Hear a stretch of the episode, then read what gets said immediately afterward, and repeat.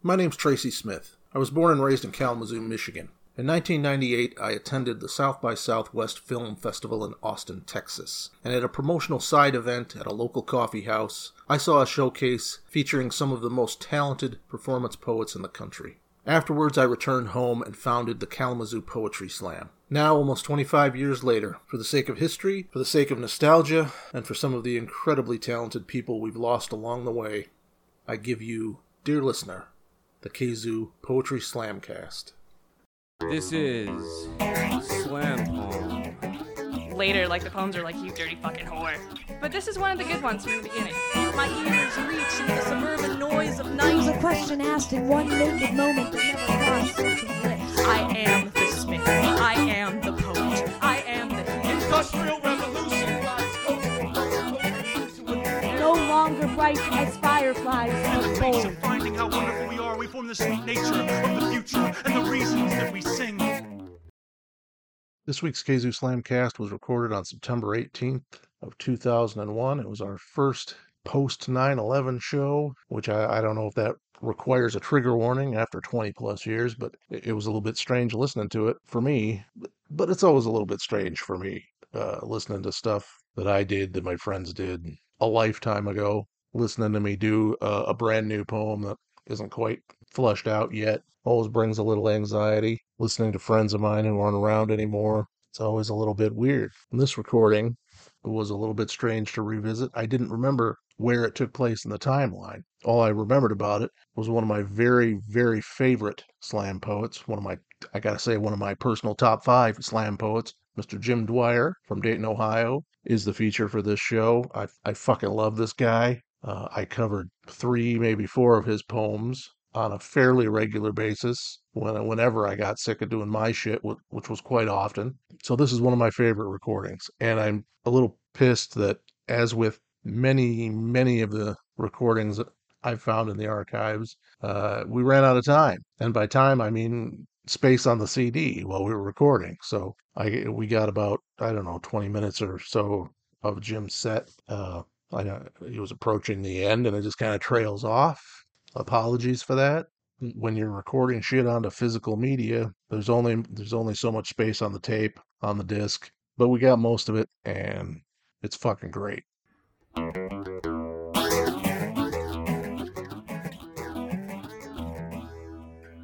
come back and visit. So this has been home for 2 years. I got to come back. We have a very good feature tonight. Oh, yeah, we do. Jim Dwyer. The foot-stomping fool himself from Dayton, Ohio. He Woo! Rocks.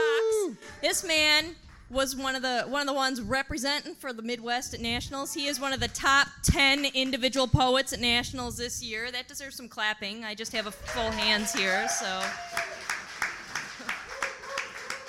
What else do we have tonight, Todd? We have a cover slam, and it's boys versus girls. Yeah, the girls' team is already full because, the chicks rock. I need two boys. But Todd's still scrounging for some boys. Now, Dawn Saylor has offered to join the boys' team if we can't find two more boys. She's got the balls for it. I know. I don't. So come up and see me if you want to join the boys' team. And we've got open mic galore. We've still got some spots in the open mic. And, I'm kind of figuring that we're just going to probably all be in the mood for a nice, mellow night. Couple things to mention. There's beer and lots of it. Drink beer. I'm gonna be drinking a lot up here. Also the $3 that you gave to Todd on the way in the door, for the whole month, all our proceeds are not going to get poets to Nationals next year. They're going to New York to help with the Thanks, Tracy. Yeah, so And thank you. If anybody's got more than just $3 they want to throw in, it will get to the people who need it. And I'm going to get the show started with a poem. I'll be back. I like this. This sucks that this is the only time we're going to get to do this. I kind of like this co-hosting thing. This is a poem by a gentleman by the name of Tony Brown from Wooster, however you're supposed to pronounce it. Wooster. There we go. I knew somebody could pronounce it correctly. Tony... lost 7 co-workers last Tuesday. They were on board one of the flights from Boston. And we've been all kind of keeping up with them on the Poetry Slam listserv. And this is a poem of his. I reread it a couple of days ago, and he wrote this years ago.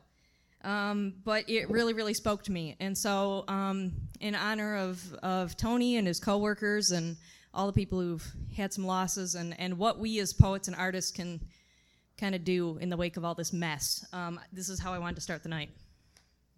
It's a poem called Political Art. A print of Guernica hangs on the foyer wall above the drink table. Here are the famous horse and the upraised human face. They're screaming as the hors d'oeuvres are passed. And on the facing wall, behind the buffet, hang two photographs carefully chosen for tonight. In this one is a girl we have seen before, running and burning on a road in Vietnam years and years ago. Back then, she was trying to fly to safety solely by the innocent strength rising along her fiery arms. In this one is a man we've also seen before, and despite his death in 1890, he also keeps trying, but he's frozen awkward and insolent in his attempt to rise from the snow at Wounded Knee. We are making small talk tonight, clicking our tongues at these pictures, making crestfallen small talk because we know we should, handing over money to save Afghani statues from the guns of starving rapists, handing over fistfuls of green guilt for the anesthetic of aesthetics, buying permission to posture unflinching before those who have fallen, permission to shelter in these picturesque memorials in the hope of receiving from them some kind of prophylactic grace. As we stare at the burning girl, as we sadly regret Wounded Knee and genocide, as we admire the abstraction of that burning Spanish town, we will click our tongues while marking the skill of the artist, remarking on the stark angles of black and white, noting how the whole is so shot through and through with an undertone of subconscious red. It's from this that we've learned how to watch the news that gives us each day our daily dead. A new crop of victims to be cropped and photoshopped, and we know just what to do when we see the faces. We observe, we regret, we remark, we move on. Tonight there's a gallery fundraiser. Tomorrow there will be another. We'll see the burning girl and the rising corpse again, and we'll make another print of Guernica. Why do we need all these prints of Guernica?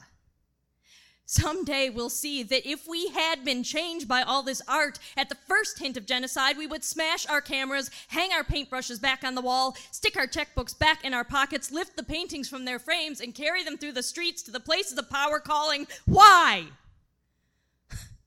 Why? If the people inside our work could speak, they would tell us that if witness alone could change the world would be changed by now.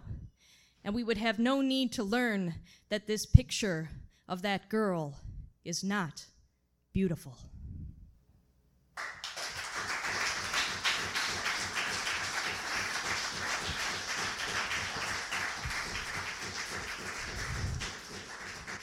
Todd? Do we have Todd in the bucket of doom?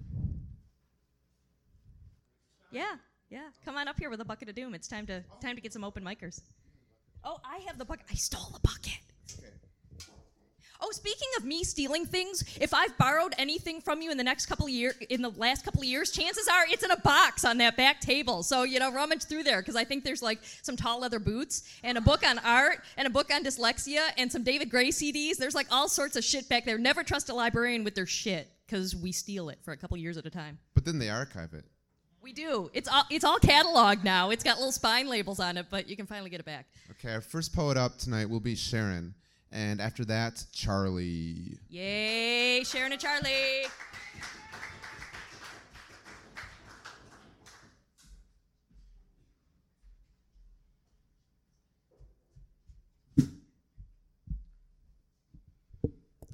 Okay, this is a poem I had to write, and my only regret in writing it is that the woman that I wrote it to and about or whatever probably will never hear it.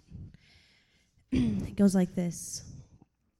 Can you imagine dying knowing that you're denying your deaf ears to your child's crying caused its mental demise, complex upon complex behind a normalcy disguise? Imagine one you were to nourish and to cherish, to mold and to shape, mend every nick and scrape, feeling confused and trapped with no chance of escape because they came to you, told you what was going on, and you were too sick or too selfish or both to see what should be done through. There is your child, looking almost ashamed, dull-eyed, meek, and mild, telling you of arms that should hold him, attached to hands that have touched him in a way he knows they're not supposed to, and all you can do is think of you, lonely, pathetic, selfish, codependent you, whose biggest fear is being alone, so you consider keeping the Chester fucker around until, what, your boy is grown? You feeble little flakes make me sick, staying with a molesting prick, because you just can't live without the dick. Don't you see you're ruining your kids? Don't you care? Can't you see the change behind your child's scare? I just want to slap you, make you come to. Maybe then you'd see who's really feeling lonely, dreading their own homes, dreading daddy or stepdaddy or Mr. Living Boyfriend, your own child who's going to end up resenting you too in the end, because it was you who had the power to stop this, to grant your child's bleak wish before their little heart got so tired it won't ever be able to untwist, and you sick little bitch, you didn't. Thank you.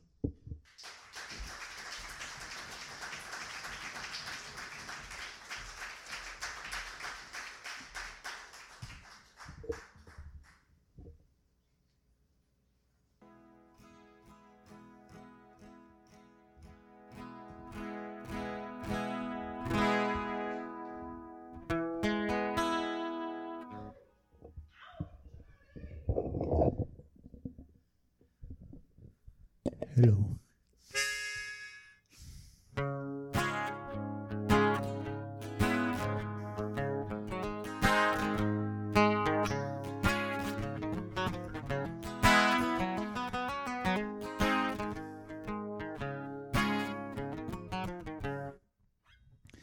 In a town by a lake, there's a bakery where they bake upside down cake, and the people come out backwards from the bakery where they bake upside down cake, and the people come out lighter than they were when they went in. And the preacher on the sidewalk screams of sin.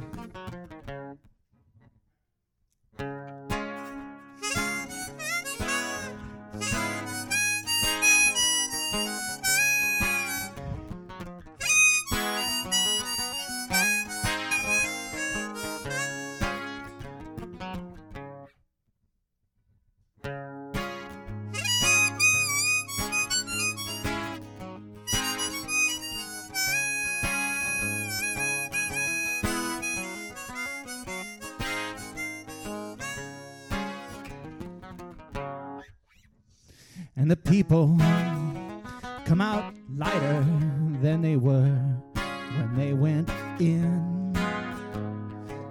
And the preacher on the sidewalk screams of sin.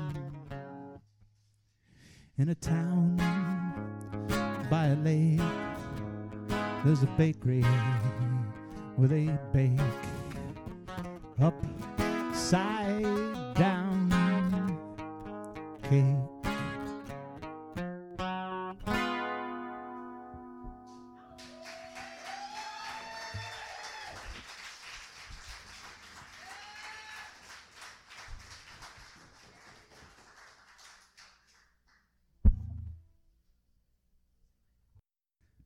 Oh, you like that song? Yeah, it's brand new. That was the debut.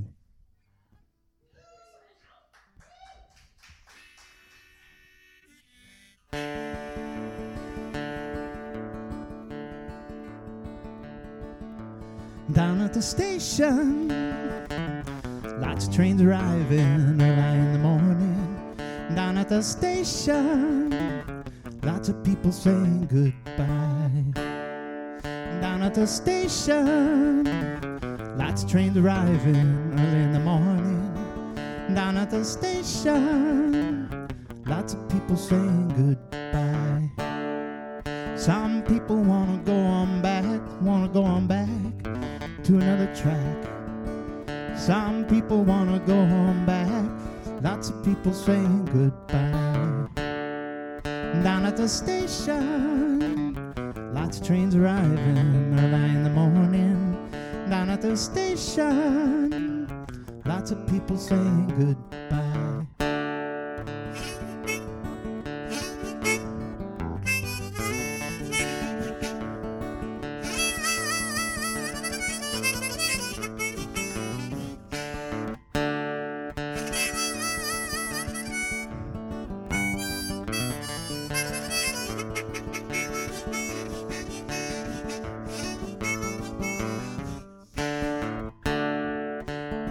Some people want to go away, they want to go away to another day. Some people want to go away, lots of people saying goodbye. Down at the station, lots of trains arriving early in the morning. Down at the station, lots of people saying goodbye. Down at the station, lots of trains arriving in the morning. Down at the station, lots of people saying goodbye.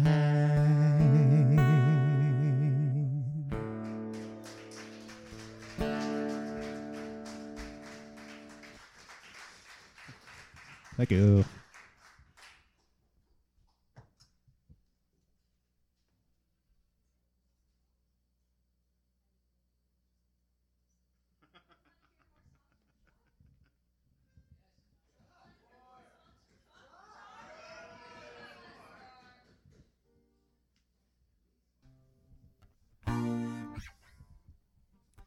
Okay.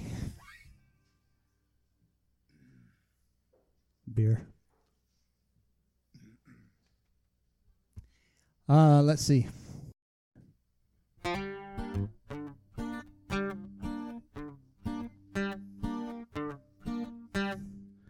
Oh God, what would your mama say about the things that you been doing? Oh God, what would your mama say about the people you've been screwing? 'Cause I know she taught you better, taught you always bring a sweater. Yeah, I know she taught you better than that. And by the way, you're getting fat.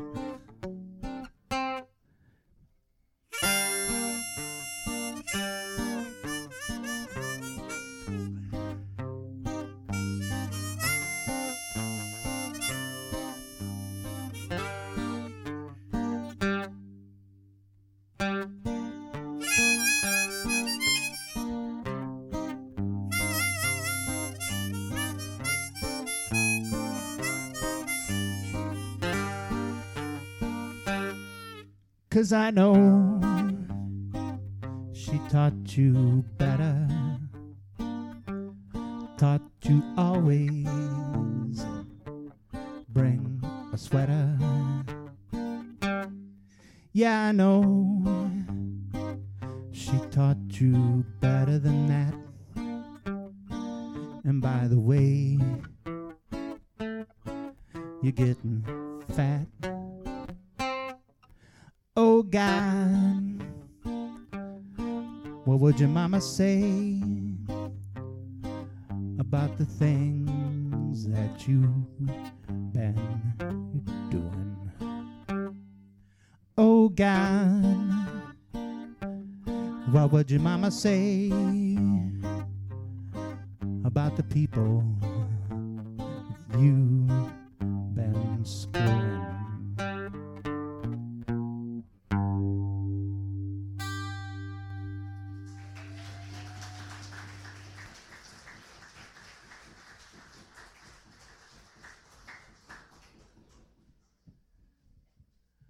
You're too kind. See, this is cool because now you don't have to juggle everything. I can just like be his little hostess and hold a bucket of doom for him. I really like this two-host thing. Why didn't we think of this a year ago? Dun-dun-dun. Can I make a little announcement? I'm losing Carrie right after I got her. So I have a new host, co-host. My new co-host will be none other than the magnificent Nate Dennison. Sweet. Yay. Next up to the stage will be Janet, followed by Dawn. Yay. Yay, Janet, Dawn.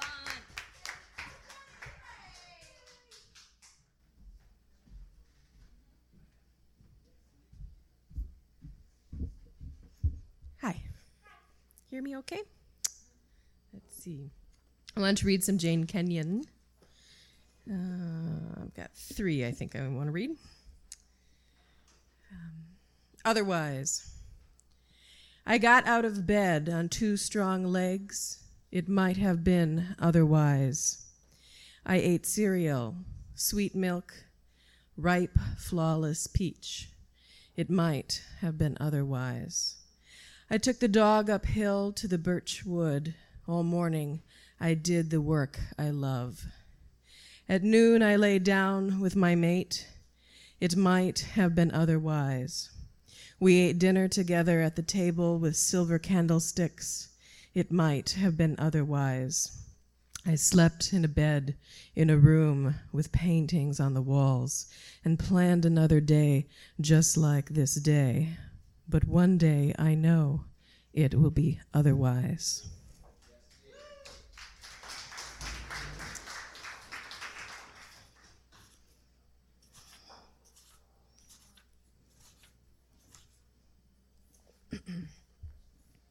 Eating the cookies. The cousin from Maine, knowing about her diverticulitis, left out the nuts. So the cookies weren't entirely to my taste, but they were good enough. Yes, good enough. Each time I emptied a drawer or shelf, I permitted myself to eat one. I cleared the closet of silk caftans that slipped easily from clattering hangers. And from the bureau, I took her nightgowns and sweaters, final documents neatly cinctured in long gray envelopes, and the hairnets and peppermints she tucked among lucite frames abounding with great-grandchildren, solemn in their Christmas finery. Finally, the drawers were empty, the bags full, and the largest cookie, which I had saved for last, lay solitary in the tin with a nimbus of crumbs around it. There would be no more parcels from Portland. I took it up and sniffed it, and before eating it, pressed it against my forehead because it seemed like the next thing to do.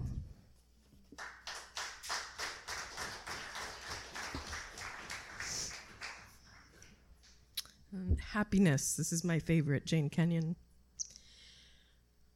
There's just no accounting for happiness or the way it turns up like a prodigal who comes back to the dust at your feet, having squandered a fortune far away.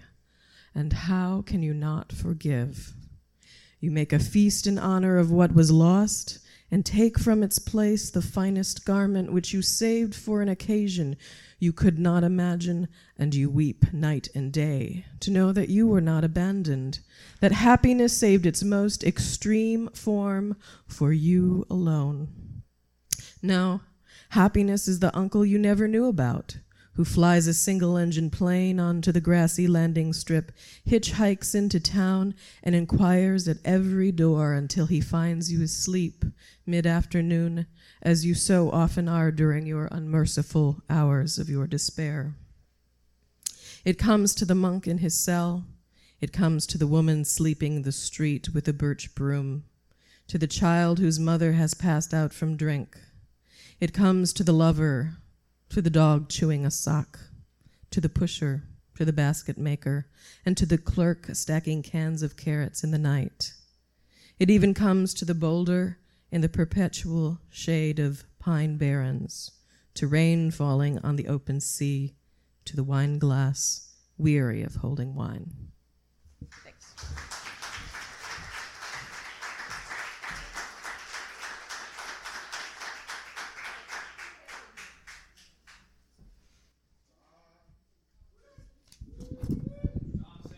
That's not my name.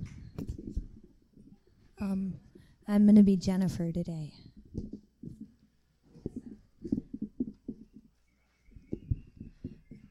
All right, this is relatively kind of sort of new, maybe sort of. It's easy to imagine you half a world away, my today, your yesterday, my tomorrow, your today. I woke up wondering if I had lived or only dreamed these moments that have left fingerprints in the dust covering the framed memories that sit on the mantle of my imagination. While I, entranced in smoke rings, try to envision the future of you and I have been living to survive. This reality testing the limits, my endurance, my hands are raw from grasping, tired from hanging on. This time I will not let go. This time I am asking for a miracle. This time I want to tell you I love you, but words are fragile, easily broken and forgotten, shattered tatters of now is the moment yesterday was waiting for. When my lips kissed sadness and offered salvation, we wrote our names into the script of eternity and fell like a star for 100 other lovers. The mystery is how we live and love and carry on through these struggles that tempt us to lie down. It's easier to stay in bed and listen to the raindrops drip on the window pane of our silence than to dress in the darkness of our grief and rise to meet the challenge of today. I am praying for the strength to stand and fight these battles against concession. While compromise beckons me to take the easy way out, the paved road of least intentions is the love song we deny ourselves. The chance we refuse to take when we find, upon returning home, the eviction notice of our hopes pinned to the door of the closest we ever came. The puddle of our tears collecting and rising, I touch a fingertip to the surface, creating ripples in the reflection, reversing our perception until the abundant possibilities burst astounding in the Milky Way of our heart's vision, and you and I are crying for all the beauty in struggle, the chances and coincidences that point us forward while we are glancing backwards, attempting to rewrite our remembering. Give me a moment I can taste and we will never go hungry, for I will print these instants on my lips so that every kiss satisfies the desire that longing leaves when wishes are prayers left unanswered.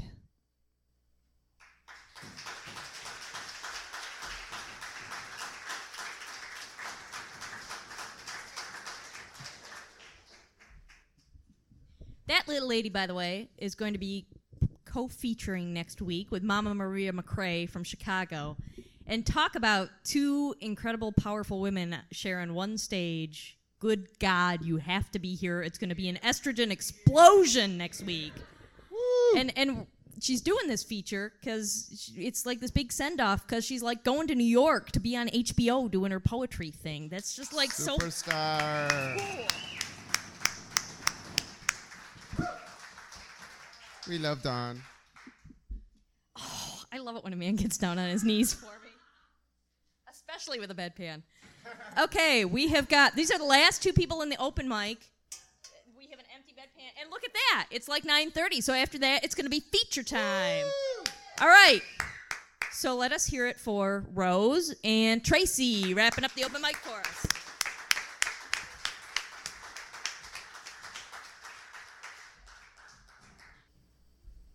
All right, I wrote this today, and I'm usually really nervous, but I'm going to try and not be nervous. So, when the pressures of the world become too much, a subwoofer sound violation overrides conversation, gives this evening a heading and a drunken subsection. In this mind, time slides in and out, different tongues, same mouth.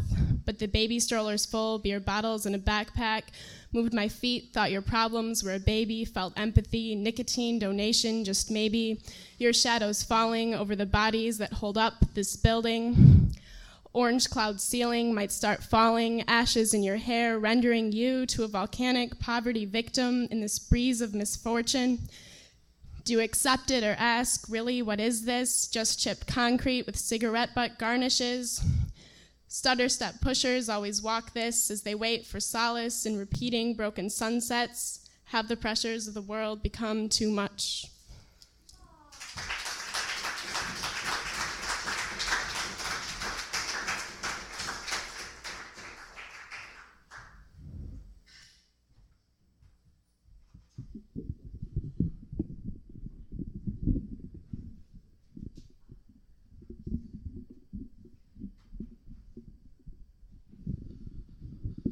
It's nice to see people here again.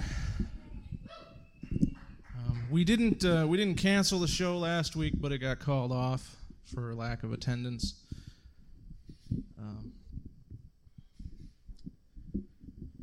We've been here. We come here like for 4 years now to celebrate our own cleverness and our ability to weave words together in ways that touch people's hearts and minds. And last week, well, our hearts were broken and our minds were stunned.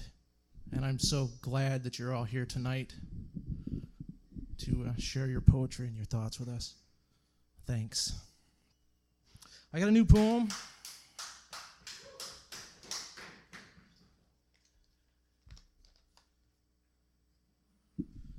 New poem, not memorized.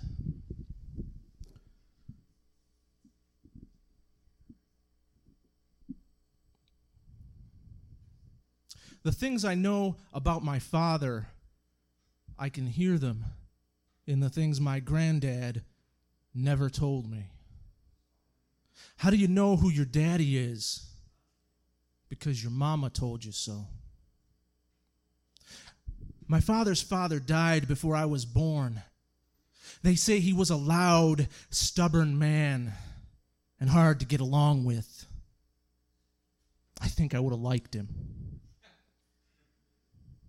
I keep an imaginary list in my head of the things that he might have said to me, the things that pass for wit and wisdom when you spent your life a widower tilling earth and rearing kids. I think he might have told me things like, "It's a fool who spits in the wind, boy," and, "You know, it's better to have a skunk inside your tent pissing out than outside pissing in." Or perhaps something a little bit more poetic like, "Never push the river, but don't pull your punches." I don't know if he ever said any of those things or anything like them, but I think I would have liked him nonetheless. The only trouble with loud, stubborn men I've noticed is their tendency to raise silent families. My father, as near as I can tell, is the quietest of 12 stoic monks. I learned from him stillness and how to pick things up along the way. Most of what I know of him comes mostly from my mother, half-remembered mythologies that she would share when she had one too many whiskeys after work. "He used to raise a lot of hell," she'd say, probably wishing he were home to raise a little with her. "He used to ship ore on the freighters on the locks before he was drafted. He went to Germany, where his brother was killed in World War II, and he served in the same platoon as Elvis Presley. And while the army taught the king to drink and dope, the habits that would someday kill him, my father laid his guitar down and never picked it up again." She told me once that in '68, he was everybody's Christmas hero when it snowed 6 feet in 2 days. And being out of work and pretty plowed, he plowed out the whole neighborhood with a bulldozer he hotwired off a local construction site. "Once, when I was down because love had left me," she told me, "things don't always work out the way you want them to." She told me, "You know, he asked another girl to marry him before I came along, but she eloped with someone else, and years later killed herself." The things I've picked up along the way, the things I've learned from my father, I can hear them in the things my granddad never said. How do you know who your daddy is? Because your mama told you so. These things I've picked up along the way, like sacrifice and stillness, came somehow out of silence, from the men I wanted to love but never be like, living lives impossible that they never wanted for me. Yeah.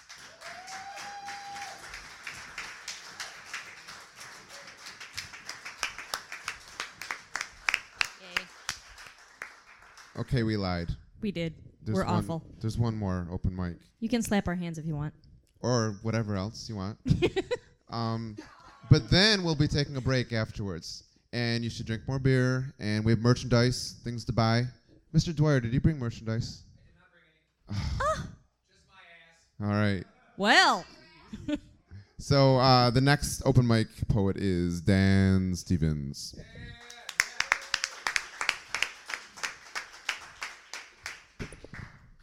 Tracy mentioned that I do this. There's war out there in the world somewhere. There's fire in the sky. And I'm going to try to retire in my prime, just in time, before the cancer sets in. See, there's commercials to see, pearls of value and wisdom. There's sitcoms to sit through. You never have to think, never need to blink about it. Dream like an American, shout it out through microphones of truth. Being relative, it's easy. There's time to be sleazy and time to be bold. There's gated communities with reasonable tax codes and decent well water. There's fluoride and chlorine and red ripe tomatoes. There's antibiotics and antibiotics and antibiotics and antibiotics. And there's at least one more chance to slap a question mark at the end of a declarative. There's green, green grass and corncob pipes. There's Coors and Dunk and pop rocks and mood rings and melodies. There's long, lean legs and fingertips that soothe the sullen surface of my soul. There's sports cars and innuendos racing around with reckless abandon. There's hands and feet and pinky toes that know tenderness. There's blue skies to ascend towards and UV rays that surround us and penetrate us. There's forces at work and mysterious sightings. There's lightning and thunder and wonderful silence. And all through the maze of the haziest days, there is passion. There's a process by which an artist can be cleansed.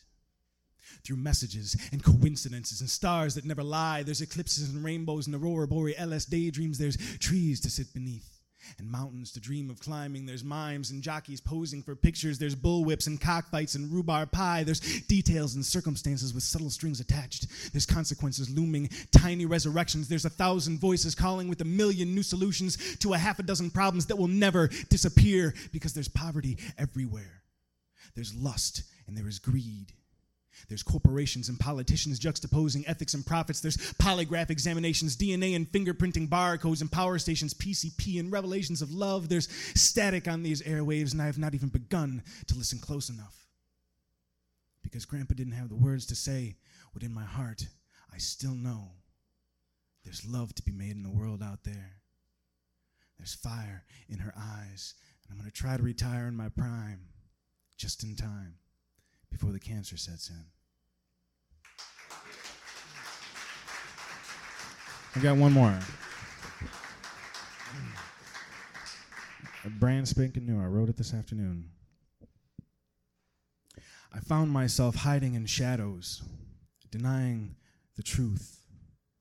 Walking 6 city sidewalks, looking down to avoid the cracks, and steadily breaking my own back, trying not to break yours. There's something sacred I've been searching for, something I've been missing, and you're the answer I've concocted because I couldn't ask the question. When I was 8, I asked my mother, "How can you believe in a God you cannot touch or see?" And as much as I wanted to believe her reply, faith was not enough. And my rough, calloused fingertips are proof I'm finally ready for a solid stream of answers. And yes, I was that angel trapped inside the wishing well. And yes, the cries were mine. And yes, your eyes were reminders. But the taste and the texture of that desire was the fire I could not control, the soul of my stagnation. The truth manifests itself when the cries become songs. And the lies are almost gone. And I can still smell your compassion. I can still feel your grace. I can still touch your glowing skin, and I can still see your beautiful face, but only when I raise my gaze from these 6 city streets will I find the faith to dismiss the cracks and challenge myself to walk past the fear of falling through them. And now things are over again. Things are new. Things are troubling, comforting, and strange, and you have grown up again, your wings, your companion. You have spread your passion like seeds of hope in the garden of my soul, and these wild flowers have reminded me that the question is not, how can I believe in a God that I cannot see, but why have I been so blind?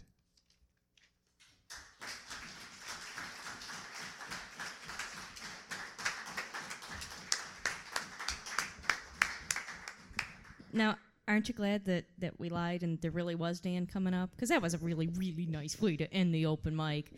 All right, you guys have 5 minutes, and here's your assignments. They have 5 minutes to do what, Todd? Drink beer. Okay. They have 5 minutes to... buy stuff. They have 5 minutes to... smoke. They have 5 minutes to... talk to your neighbors. I'm looking for one more. 5 minutes to... use the potty. That's right, because we don't want everybody running up and peeing while Jim's up on stage. So you got 5 minutes. Go! And then come back for something really exciting. Have fun. Go pee, Jim, because you're not allowed. It was at the Rust Belt Regionals last year down in Dayton. And he also got the... we weren't at Rust Belt this year, but at last year, he got the Friendliest Poet Award. And, you know... he just is. He just rocks. He's like one of the nicest people you ever meet. He is. After he reads, he's going to hug every single person in the bar. He told me that. All right. So without further ado, I think we gave the people who were smoking enough time to stop smoking. Come back in. Like that. Yes. Come in. You do not want to miss a single foot stomp and second of this. I'm talking to you. All right. You. Without further ado, let's hear it for Jim Dwyer. Woo!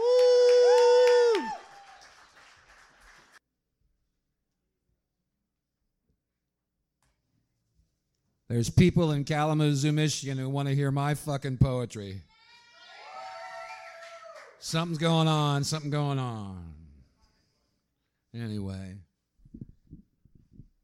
thank you for letting me come up here. Anyway. Whew. The bus stop by the laundromat. A Dream of Beauty, an old blues song about an innocent man in Joliet prison, the back road that leads out of town. That time I kicked the bells down the altar steps during the funeral mass. Jesus Christ, I don't know who I am. Can you tell me the word written on the underside of my eyelids? I can't see it. Please, you be the judge, I'll be the witness. That's how they do it in France, isn't it? Trust me, I can't be trusted. A dream of beauty, a rosary, a baseball glove, a motorcycle boot, a blue and white Cadillac with cold chrome tits, the mask of Zorro, the Puccini aria, and how it makes dying seem so beautiful. If the problem isn't you, there's no solution. If the world isn't real, then why am I bleeding? The bus stop by the laundromat, the dirty dog wino I used to talk baseball with, they're all gone now, and my time is coming soon. A dream of beauty, the off-white curtain stained yellow with cigarette smoke, the magic smile of some goddamn woman I can't forget. It's true, those railroad men really do drink up your blood like wine. A small but overwhelming wish like a nickel on the sidewalk that you're afraid to need. If you really want some trouble, just ask yourself what it is you really want. A dream of beauty. A closet full of boxes, boxes full of pictures, pictures full of people, people full of poses, poses full of that most heartbreaking human desire, the desire to look natural. A dream of beauty, standing in line, waiting to get into the line that gets you into the waiting room. If this civil war ever ends, I swear I'll never be untrue to you again. Hypnotized and demoralized by science and industry, the Catholic boy falls down in the middle of the century. He's blind. He's not a believer. He's an escapee from the burn unit. He's getting just what he prayed for, a chance to suffer and sing about it. A dream of beauty. The murmur of the river at night, the stars, the barking of solitary dogs in the distance, the occasional bursts of small arms fire, the inability to reach a conclusion or even to discover a satisfactory formulation of the nature of the problem, the same man riding his red bicycle past the library at the same time every day, the universe with its dust, the special pleading, the prayer wheel junkies, the collaboration required.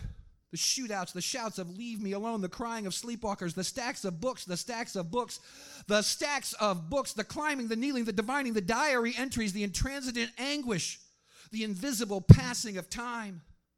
A dream of beauty, the silver stars, the streets that are like soldiers holding their hands up to surrender, the trees in the park, the past with its armies and its iron wills, its stairways with their crumbling steps, the music revolutions on the radio, the golden hits, the one-shot wonders, the drive-by shootings, the murmur of the river at night, the universe and its dust, the dancing, the masters of the Telecaster, the curse you can't shake, the forgiveness you need and now and then give, the wind in the trees, the wind on your skin, the coming again, the breathing, the bitter sweetness of every breath, the breathing, the breaking of the waves.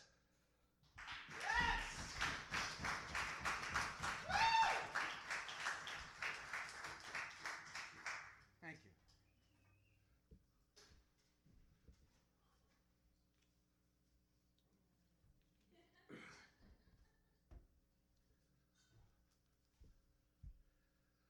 beautiful junk. The sky looks broken. 16 drunk beer bottles smashed against the wall of St. Anthony's Church. 16 drunk beer bottles shattered on the tennis court at Sandalwood Park. And the wrecking ball got the train station and all four of the RKO theaters downtown, and most nights my dad just sits there, chain-smoking Kents and reading National Geographics. It looks like the real part of his life is over. And there's lots of guys who should just shut the fuck up. But most of us don't. Most of us think, most of us know. We were born to be heroes. Most of us wind up missing in action. Tangled like plastic grocery bags in the razor wire. Last seen outside of Quezon, lost in the wilds of L.A. Blasted past all understanding. Blue Malibu coupe, wrapped around a telephone pole on Riverside Drive. A shout, a prayer, a curse in the middle of the night. A riddle, whether you solve it or not. The talons of the hawk always draw blood. And I'm hanging out with my friends in the abandoned lot behind the empty furniture warehouse. It's a world that burns your fingers when you touch it, but you must, you will, you have absolutely no choice. And right now, most everything feels like a joke to us. Most everything feels like a joke, but there's this rag doll. I can see it. It's lying there amidst the soggy piles of cardboard boxes, amidst the empty dented cans of peaches and beans, amidst the ashes of old campfires, amidst the used rubbers and the discarded mattress stained with blood and cum and piss. It's lying there under a tangle of white plastic coat hangers. It's lying there. It looks wasted as some glue head. It's lying there. It comes apart in my hand when I try to pick it up. And Danny Petchok's high on crank, and he's spouting all this Book of Revelation shit, all this manic rant about the angel of fire, the angel of death, with seven heads and seven tongues like swords made of mirror glass. And it's awful and too terrible to be aware of, but he can't help what he knows, and what he knows is that we're all going to die, we're all going to drown in gore and doom and horror. And he's sorry, he ever got so high, and he wishes he had it all to do all over again, but fuck me in the eye, Danny. Who doesn't want that? Everybody wants that sweet dream to come true, but it never does, never. And then Jane asked me for a cigarette.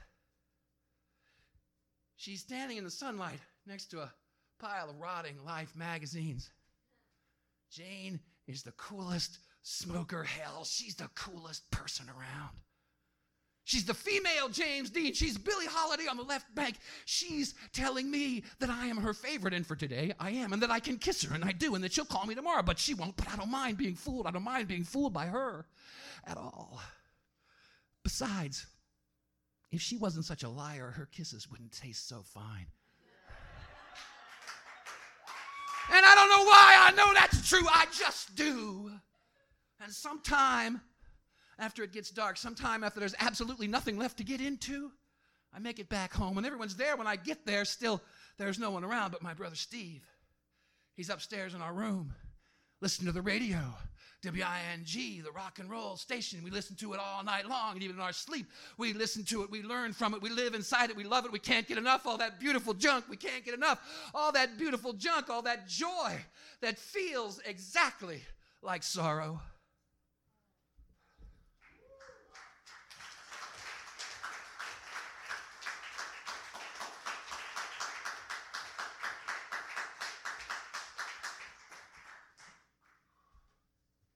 Happiness, it comes sometimes, doesn't it? Yeah. I was listening to a new Bob Dylan album on the way up. I'm an old fucker. I still call them albums. And there's a line in one of his songs he says, had my back against the wall so long, feel like I'm stuck. Break my heart, baby, one more time, just for luck. And I was like, oh, yeah, Bob. And it made me happy.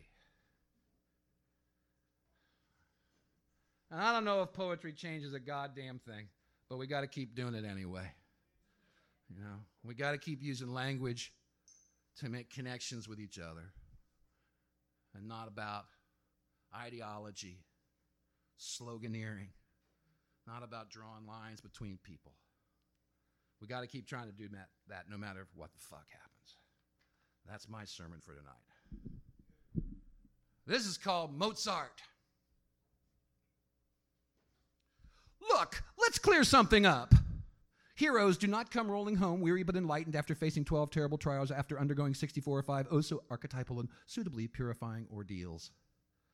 Heroes have more pressing, less edifying, less aesthetically satisfying matters at hand. Heroes are in a jam. They have no choice, no voice, no idea, no plan. Heroes are dogs. The gods dog around. Heroes must learn how to fall in love with whatever it is that's got them surrounded. And painted on the side of the semi, there's a giant lipstick red tomato, 6 carrots, 2 heads of lettuce, and an eggplant as purple as Prince's love, sexy imagination.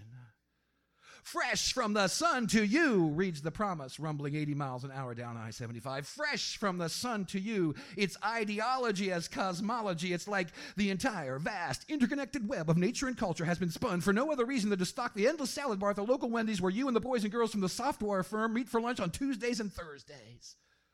It's like everybody from the farmer to the wholesaler to the trucker to the produce clerk at Kroger's. Everyone woke up this morning with nothing but you and your satisfaction on their minds, and they did. They do. You, after all, are the mark we shoot for, the target we aim to hit, the creation we strive to create. We are all, after all we are all, after all is said and done, the ones who make and take and buy and sell and eat and shit this shit. We are all, after all, more terrible and more beautiful than we can possibly know. And mostly because you didn't ask and just because it's the kind of asshole I am, here's some unsolicited advice. Don't do the right thing just because it's right, or the wrong thing just because it's wrong. When you get to Rome, and one day you will, genuflect a few times and then move on. If you just sacked and burned the ancient and fabled city of Troy, don't let your sweet-talking spouse draw you a bath. No matter how much you think you deserve the conquering hero treatment, don't ever do that. Don't take shit from anyone. Don't take candy or advice from strangers unless the candy costs more than you could ever afford to lose, unless the advice advises you to put on the Godfather's gold lame cape and suffer, suffer, suffer while you dance. And I remember Otis Redding singing, "That's how strong my love is." I remember the wind blowing the snow horizontal, the skanky little bar in Youngstown, your breath warm and sweet on my neck as we sway together. Your sweat smells like sweat. Your life, my life, so what, so fine. The bartender can't believe he's not Gary Cooper. If you kill me now, I swear I'll come back and haunt you until you are brave and happy and just bitter enough to get by in this bittersweet world. And no one huffs glue because they want to. And I have 13,000 facial hairs, and that seems like the correct amount to me. And lying by the side of the road is the crushed and bloody carcass of a once golden Labrador retriever. It can't, it must, it can't, it must, it can't, it must, it can't, it must, it can't, it must be necessary. Necessary like poisonous spiders, like viruses, like slugs, like colon cancer, like stepchildren who scream at you, "You can't tell me what to do, asshole. You're not my father." And neither of us were ever cool enough to be cool. You and me, we were born to be hot. We've been hot for centuries. We've been hot since before they burned Giordano Bruno at the stake, since before Athens and Sparta destroyed each other, since before Job took such an undeserved ass whipping from Jehovah. You and me, we were born to be hot and cold and stunned and strung out and running with and from the devil, and fuck it. I'm tired of apologizing. I'm tired of explaining. I'm tired of the mind-body problem, Plato's cave, the categorical imperative. I'm tired of these dreams that wake you up, because in the end, I agree with Mozart. Mozart had it going on. Mozart said it best, looking up and laughing from his early and magnificently impoverished grave. Mozart said, "What'd you come to the dance for if you didn't want to fucking boogie?"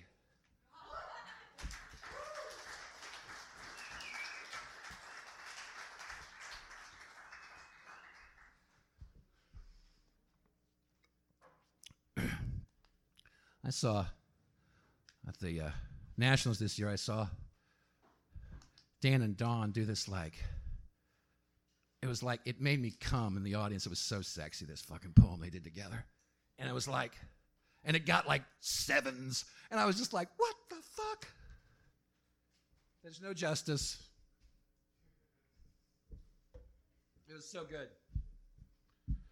Well, this is a love poem. This is called The Lost Courtney Love Love Poem.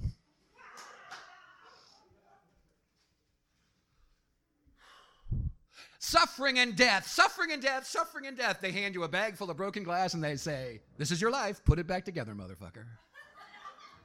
Suffering and death, suffering and death, suffering and death. Oh no, everyone's a robot. Oh no, these vegetables have a hidden agenda. Oh no, once you hit that lucky strike, even once, you're never the same again. Suffering and death, suffering and death, suffering and death. Lying in the sunlight, the blind yellow dog sniffs, twitches, lifts his head. He knows I'm around here somewhere. His body, like mine, remembers everything. His body, like mine, attracts flies. Suffering and death, suffering and death, suffering and death. The first time I tasted a woman's cum, I thought I'd discovered the source of the Nile. My tongue realized it had a secret identity. My bones finally understood that they were in fact connected to each other, and my blood started singing, Gloria, Gloria, Gloria. And then I started thinking, I wonder what else they lied to me about.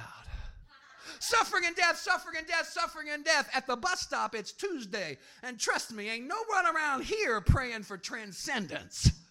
At the bus stop, the needs are more basic, more naked.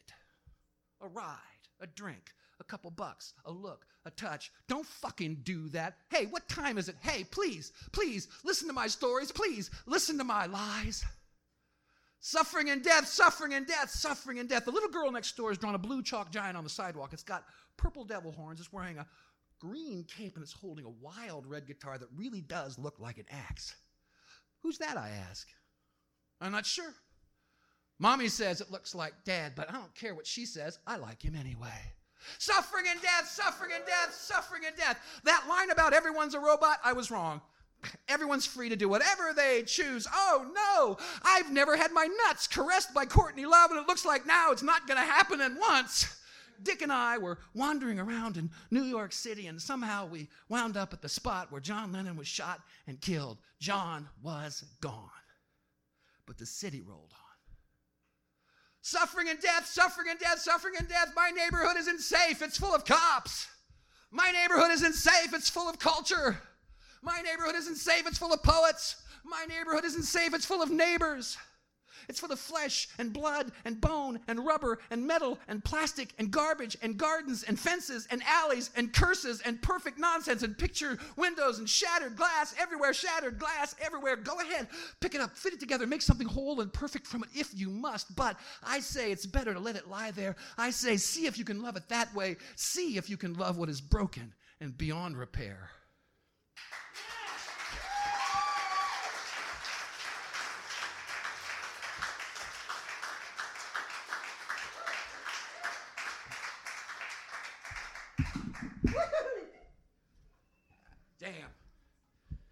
I'm 51 years old, and I can't believe I still get to get away with this shit. I mean, my grandbaby, whose name is Zoe, she's 4.5, and she likes every bit of who the fuck she is. And she's a little copper baby, you know? I don't understand this thing, biracial. What the fuck does that mean? Man, I don't understand it. She's so beautiful. It's like nature really doesn't, nature just wants us all to fuck whoever we can fuck, you know, doesn't care. Like, no, don't fuck that person. Anyway, I don't know what the hell I'm talking about here. You ever see those people from Brazil? You know, in Brazil, they're like, everybody's fucking everybody in Brazil. And man, they're beautiful, aren't they? It's like, something wrong here.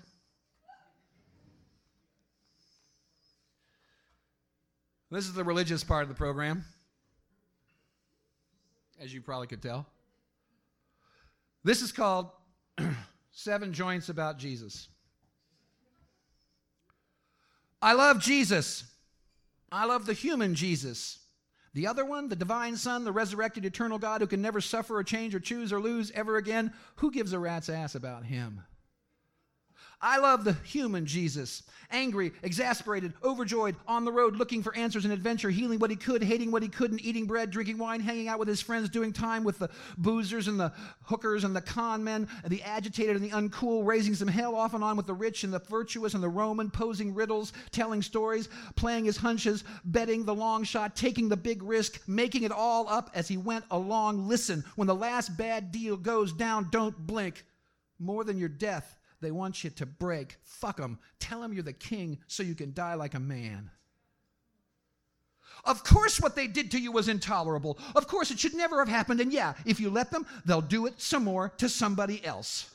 Forgiveness, it's unforgivable.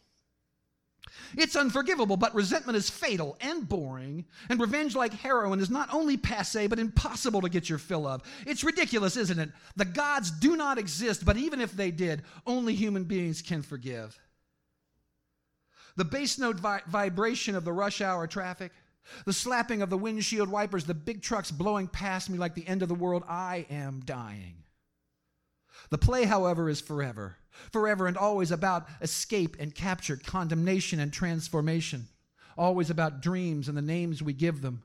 Always about sentences and periods and silence.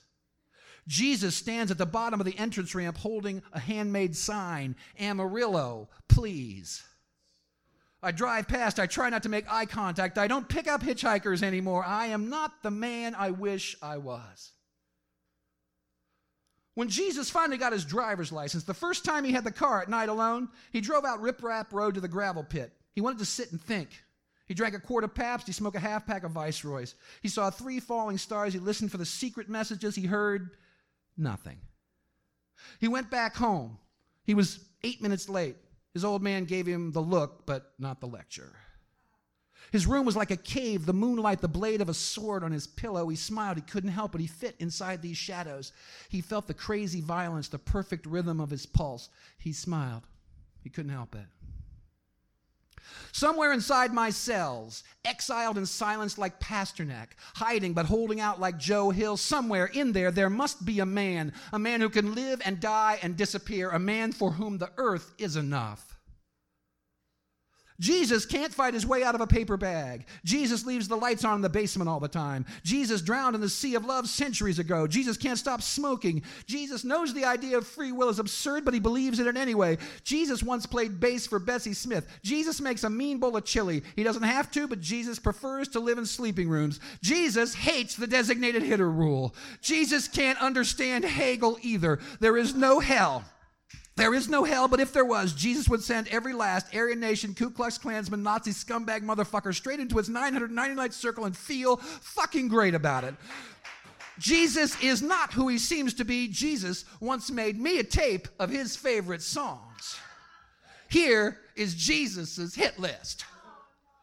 Cypress Avenue, Van Morrison. What a Little Moonlight Can Do, Billie Holiday.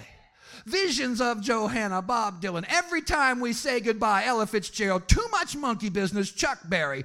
Basin Street Blues, Louis Armstrong. Sweet Thing, Chaka Khan.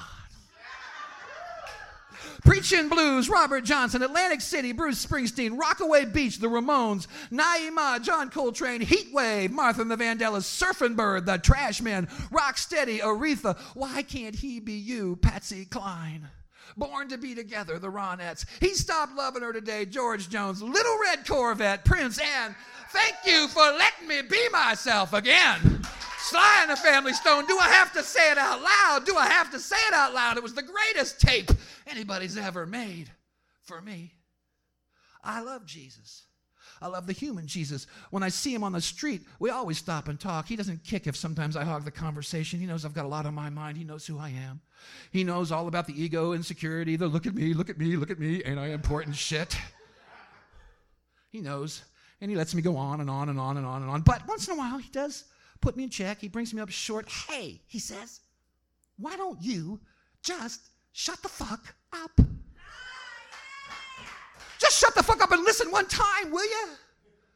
When I do, all he ever does is look me in the eye and laugh. That's it. He just looks me in the eye and laughs. It's some kind of Zen thing, I guess. And then he usually says something like, I keep trying to figure out just how I wound up with an asshole like you for a best friend. Just lucky, I guess. No, I wasn't lucky, he says. I think I must have chosen you. I don't have a clue as to why, but I'm almost certain that that's what I did. Well, I say, you're the son of God. You must know best. Yeah, that's what they say. Hey, listen, you got a cigarette? Oh, come on, Jesus, you know I quit. Oh, God, I'm sorry. I forgot. Well, hey, listen, I got to go work some miracles. You know, Savior's work is never done and all that. But Sunday, come on over Sunday. I got the DVD of Buena Vista Social Club. It's a really cool movie. It's great. Let's watch it together. And okay, sure, great. I'll be there. And then he disappears, like everything else, into the traffic. And I can't remember in this story if the world ever really changes. I don't think it does. Friendship isn't enough to even things up, to stop the grinding of the poor, the slaughter of the innocents. It isn't enough, but it isn't. It isn't enough. But I still love Jesus, and I'm pretty sure that he loves me. And neither of us can help ourselves. We both still love and hate and love the world just the way it is.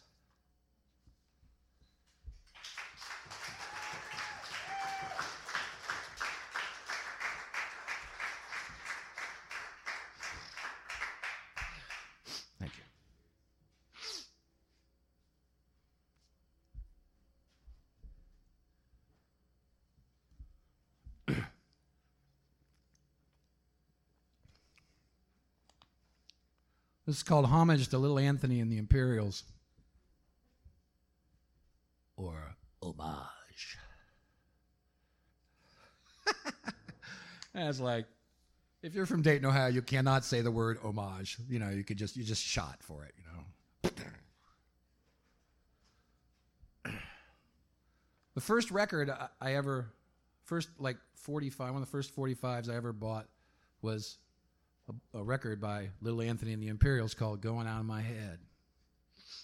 And the reason I bought it, I'd heard it on the radio, and I was like 14, and it felt exactly how I'd never been in love or anything like that, but it felt exactly like my little crazed, needy 14-year-old heart felt.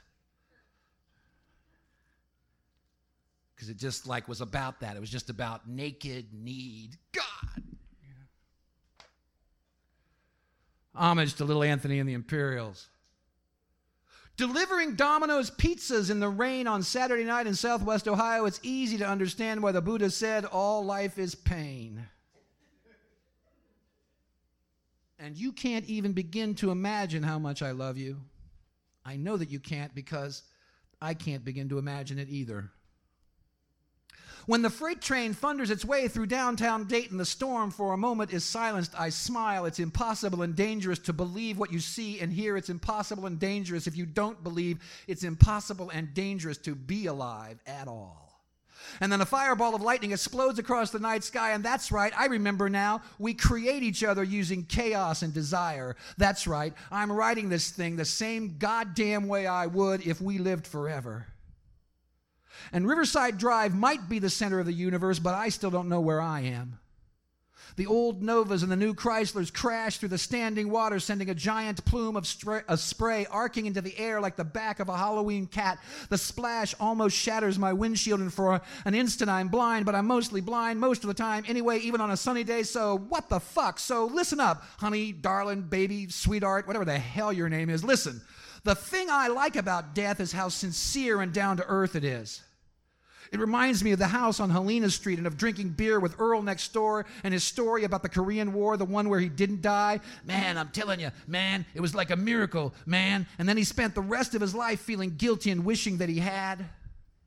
And each penny of the 72 cents in my pocket cost at least 16,000 breaths to produce, and at last count I have 222 ideas about how the world should really be, a fictional but fully operational family curse, and just enough courage to realize what a coward I am, and they're playing Little Anthony and the Imperials on Solid Gold Soul. Going out of my head over you, out of my head over you, and I'll never be as mad or as miserable, as free or as sure of things as I was at 15 ever again. But the rain is the same. The rain is always the same. And I open the front door, and the astounding gray light of the thunderstorm fills the room. She looks up from her book and almost smiles. God damn it, I wish I was better at love.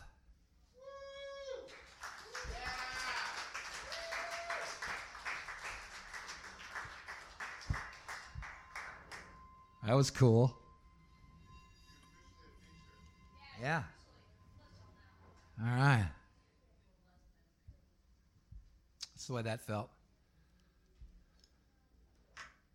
So I wrote this poem on Nationals. And I wrote this poem for Lucy from Chicago. Some of you know her. And I wrote it because I watched Lucy do a poem one night, and I just like fell in love like fucking 15 years old again, man. It was the coolest thing. And I was just so grateful that she made me feel that way. So this is called For Lucy.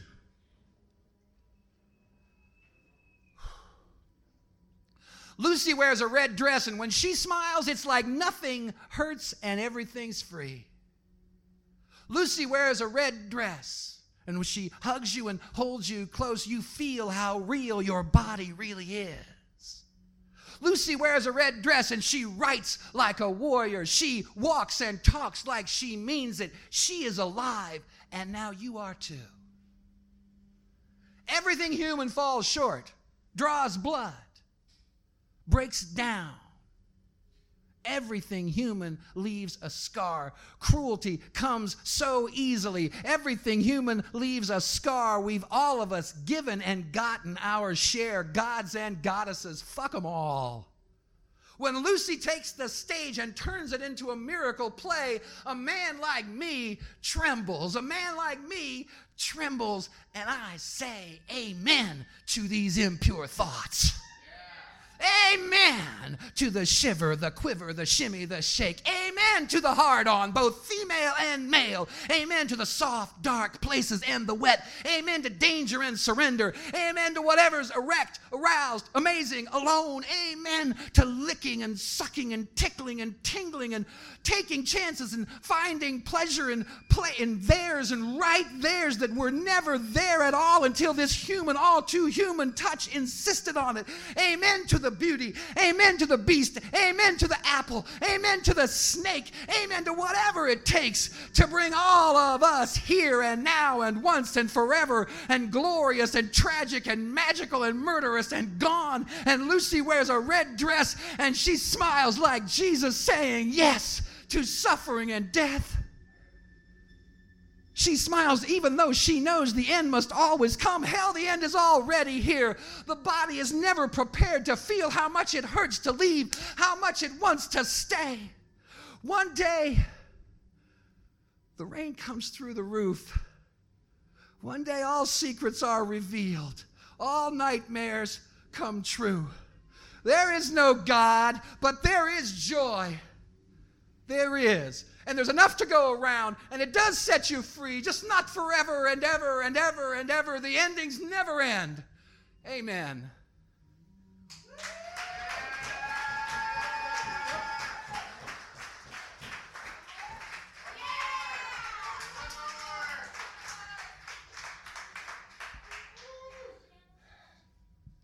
I don't have that one. I'll try to do new shit, you know? Yeah, that's what I try to do. Okay. Called The Shining Path, number 35.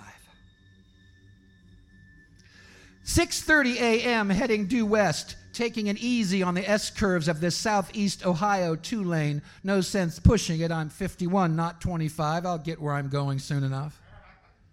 6:30 a.m. heading due west, the last of a full moon disappearing behind the hills in front of me, the first of an early April sun just now catching fire in my rearview mirror.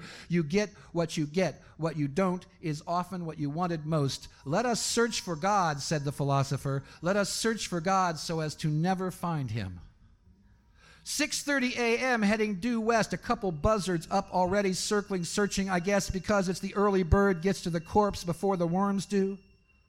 When it's your turn, eat your fill, but leave some for the guy in line behind you. And never forget, you're next.